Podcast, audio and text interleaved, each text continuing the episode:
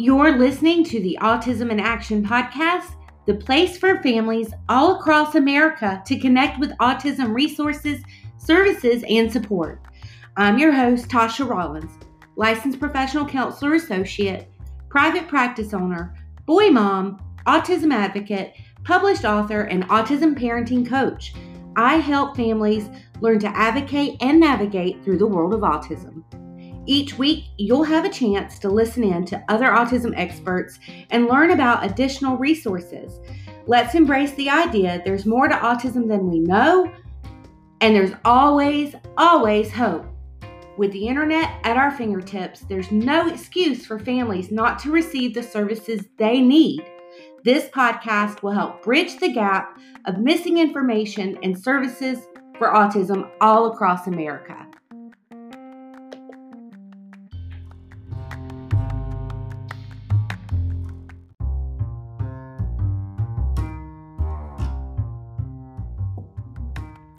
Hey guys, Tosha Rollins here. I just wanted to come on real quick and let you guys know we have got our website up and running www.tosharollins.com and that is spelled T O S H A R O L L I N S. So www.tosharollins.com and here you're going to find all the episodes to the Autism in Action podcast, some additional resources. We've started a blog to kind of throw out some interesting reads. And um, really, truthfully, if you guys can also check out the Autism in Action Facebook group, that would be great. Join that group. You're going to get all kind of amazing articles from all of our featured guests that are shared into one spot. So you can find everything that you're looking for in one place. If you need to reach me, please feel free to send me an email Tosha D. Rollins at gmail.com with any questions. Please make sure that in the subject line you put Autism in Action podcast. Um, and that way I will know to to make sure that uh, we get a get a reply back to you guys. Um, if you're on social media, on Facebook or Instagram, LinkedIn, please share our podcast episodes. That just helps us grow our mission and help families all across America connect with the services, resources, and support that they need. And when you do that, use hashtag autism in action. Our new book is available on Amazon, Autism Unspoken Until Now. It's a collection, an emotional collection of memoirs from moms to moms with children on the spectrum. We are looking for sponsors, guys. We need your help. We want to go to the 2020 Converge Autism Conference that's taking place locally here in Greenville, South Carolina in April. Please consider helping us grow our mission of helping families connect with resources, services, and support by making a monthly sponsorship for this podcast. Thank you so much, and uh, we'll get back to our scheduled interview.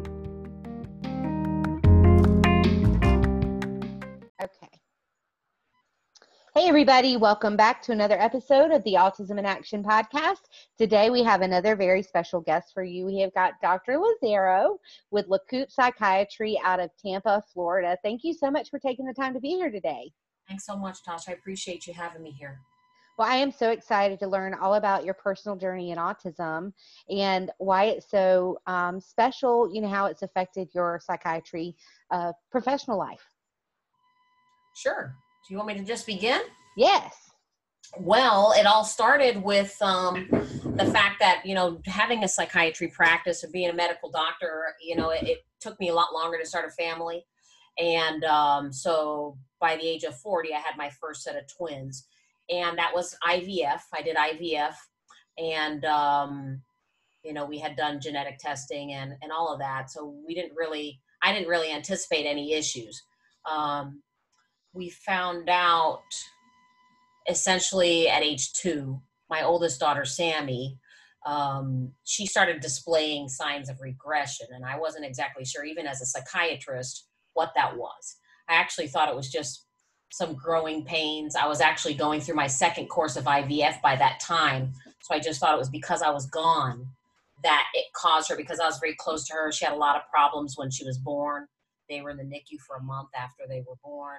And um, she had a bunch of GI problems. She had bradycardia, which is a slow heart rate. And she also had problems with reflux pretty badly, to where she was on a monitor for about a pulmonary monitor and a cardiac monitor for about six months after you know, after she was born. Mm-hmm. So I was just much closer to her because we did have twins. And I took care of her because she had all these medical issues. And my husband took care of my other daughter, Marigold. And so I just figured because I was gone for the first time in their life to do IVF again because I was doing it remotely in Colorado, that then I thought that was the reason why she started regressing. I just thought that's what it was. But Mm-hmm. then when I came back, it was, you know, it, it continued to happen. It was, and it, it was everything from her eating everything normally to then like only eating certain types of foods. Um, she went from like reading as her favorite pastime to like throwing the books away. Um, she, um, she just wouldn't talk anymore. Uh, that Mhm. was like a big thing for me because she was a very big talker. Um, so I really didn't know what was going on, but I knew something was going on, but I didn't really know what it was. And then I thought it was anxiety because she always had anxiety, even in utero. And that's something I talk with patients about all the time. Like, tell me about how your child was in utero, if you can remember. Mhm. And Sammy was always moving around. And I just figured that it was just anxiety, was the next thing I thought it was because she did have a lot of particular behaviors. She was very OCD. She would touch things over and over again. She was, you know, like sleep was very difficult for her. Um, I had to like rock her for like three hours at night to get her to go to bed. Like all these kind of things. Like it just started magnifying. It just and then the gap between her and her sister Marigold seemed to widen Mhm. terms of developmentally. So I I was concerned. So of course I went to the pediatrician at her normal appointment and asked him about it. And he really was just like, You're a psychiatrist and you're crazy. Basically, your daughter is fine. Uh, her sister is is just more talkative and they're just balancing each other out because they're twins and everything is fine. Mhm.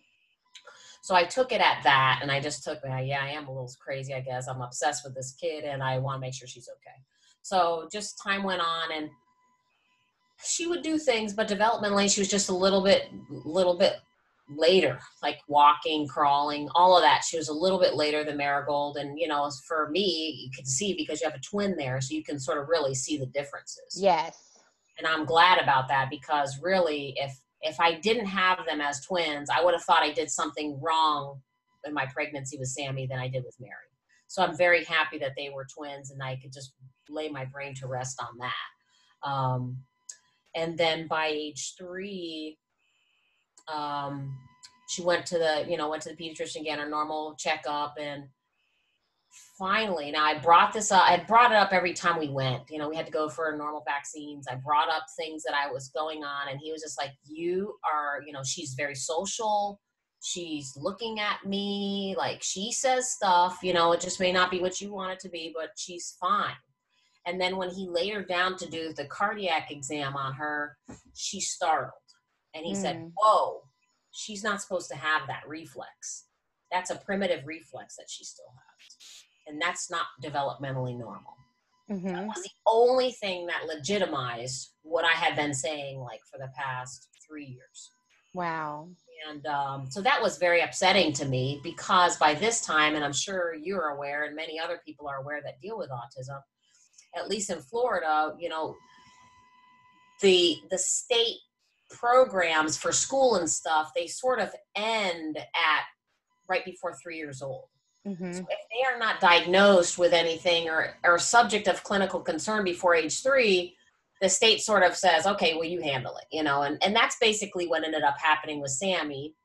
Uh, luckily, I have some colleagues, uh, obviously, that are psychiatrists, and I literally brought her into every single person Mhm. that I knew to try to tell me what is going on with her. I really didn't know, and as even as a psychiatrist, I really didn't know because I'd never seen it that young. Like all the patients I had seen were all older, like 8, 9, 10, 11, 12, up to 20s is when I was seeing it. So I never saw like how it really developed Yes.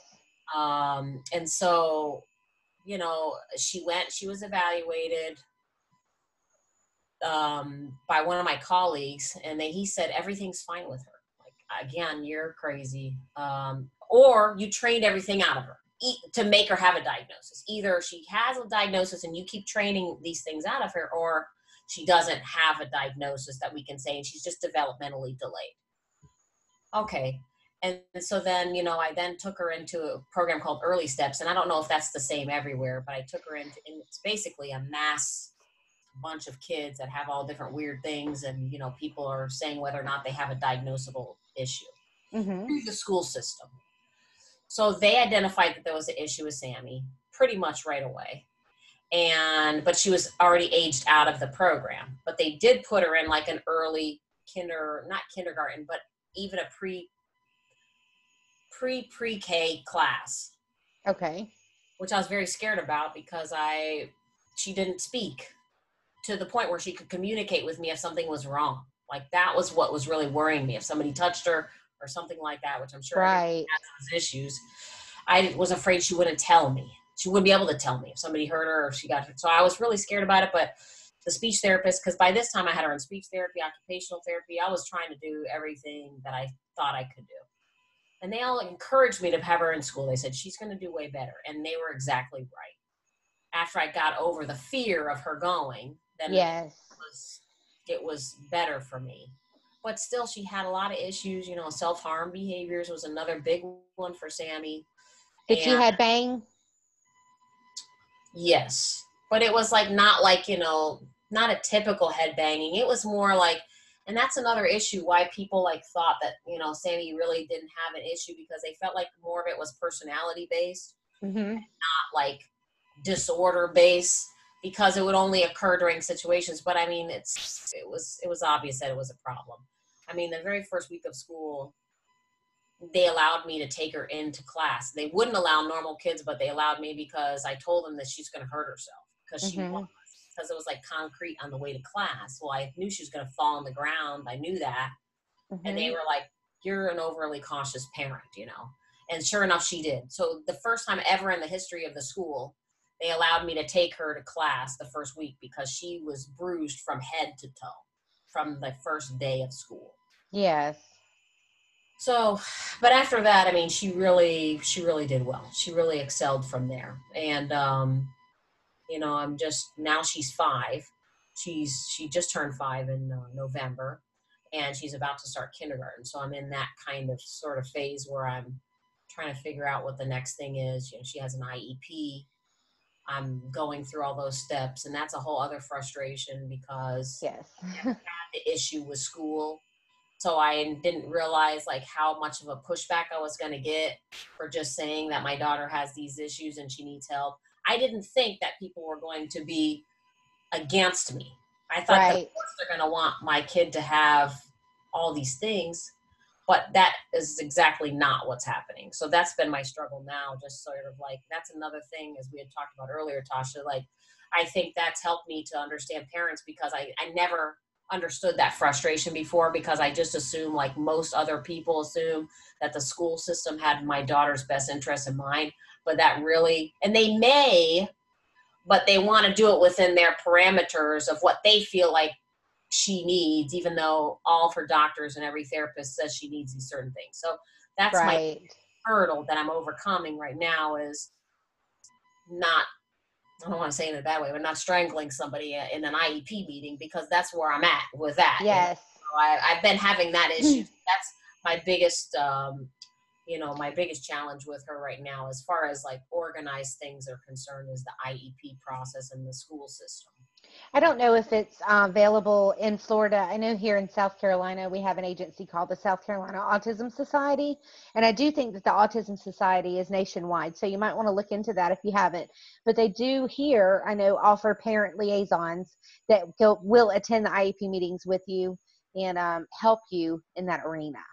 Yes. Well, I've I've found out about that since. Yeah, you're right, and and um, I didn't realize that all of her providers could come to the meetings, and so now they Mhm. will all come. I I I always check the box like that they didn't um, not allow somebody to come, but I said who else would be coming. But now I know Right, right. why other people would come. But at the time when I very first started this, I literally had no idea why would anybody else want to come to my daughter's meeting.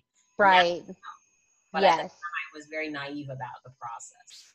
And there is such a learning curve here and i think that your your story is just so powerful. And you know there there are so many reasons why us as moms and even dads out there need to share their stories you know their personal journeys in autism.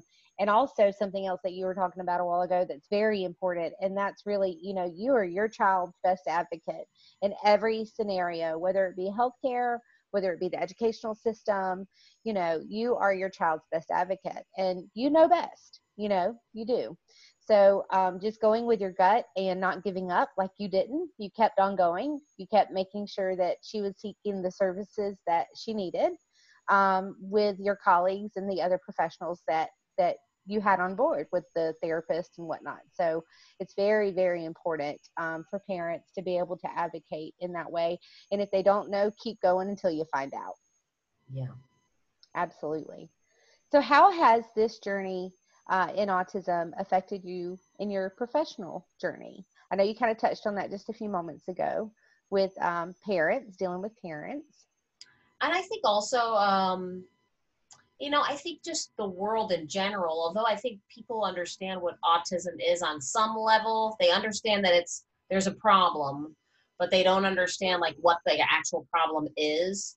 Um, and that's one thing that I'm definitely, as we talked about earlier, you know, I, I actually have a case coming up, a forensic case, um, where one of the where the where the defendant is is autistic, and how does that that that you know that lens, how does how do they see the how does that impact you know the decisions that they make, and are they competent to make those decisions? That's a whole other thing that I just find very fascinating about this because most people don't understand that autism has, you know, normal IQ and, and all that. They don't really understand that. And this particular case, I mean, this guy is pretty incredible, like how he's picked up, you know, as you know, you know, a lot of times they'll pick up on one item and they're very good at that. And he's mm-hmm. great at the law. And he will go into any business and um, point out their flaws and then like want want the legal system to intervene. So that that is the the question now is he competent to do that? And they're asking me to to evaluate him to see whether or not he's competent. Because if he's not competent he's not responsible for these these actions that he's doing. But if he is competent then he's going to become responsible for these in a legal way which is right. Not, so um you know i just i just think this is a good time for us um, in in terms of autism, in terms of just the knowledge. And I think that you know people like you and um, to speak out about this um, disorder, or I don't even know if you, well, it is a disorder. Um, you know, to to educate others about it, I think it's really key to help other people under, understand the illness and then and help them to integrate into um, you know, just just the everyday life, work life, relationships, and that kind of thing. I think once people get their brain around it, I think it, it's really going to help. So professionally, that certainly helped uh, me um, with patients and, and otherwise. Well, again, I just want to say thank you so much for taking the time to be here and share your journey today and share your story. Where can um, people reach out to you if they're interested in, in uh, getting more information about what you offer out in Tampa, Florida? Well, I have a business uh, website. It's uh, www.lacoop, and that's spelled L A C O O P dash PA.com. I also have a Facebook page with the same name, LaCoop PA General and Forensic Psychiatry. So they can find me there. And again, you treat individuals. Um, what's the age bracket that you treat? I treat everybody from, you know, children, my youngest patient's eight up into the 70s or 80s. I mean, I don't really have an age limit. Uh, it's more of a younger, younger side, but certainly, obviously, I can, can treat children all the way through adults. Awesome. Well, again, thank you so much for taking time to be here and share all this amazing insight with the Autism in Action podcast and all of our listeners. Thanks so much, Tosha. I appreciate it.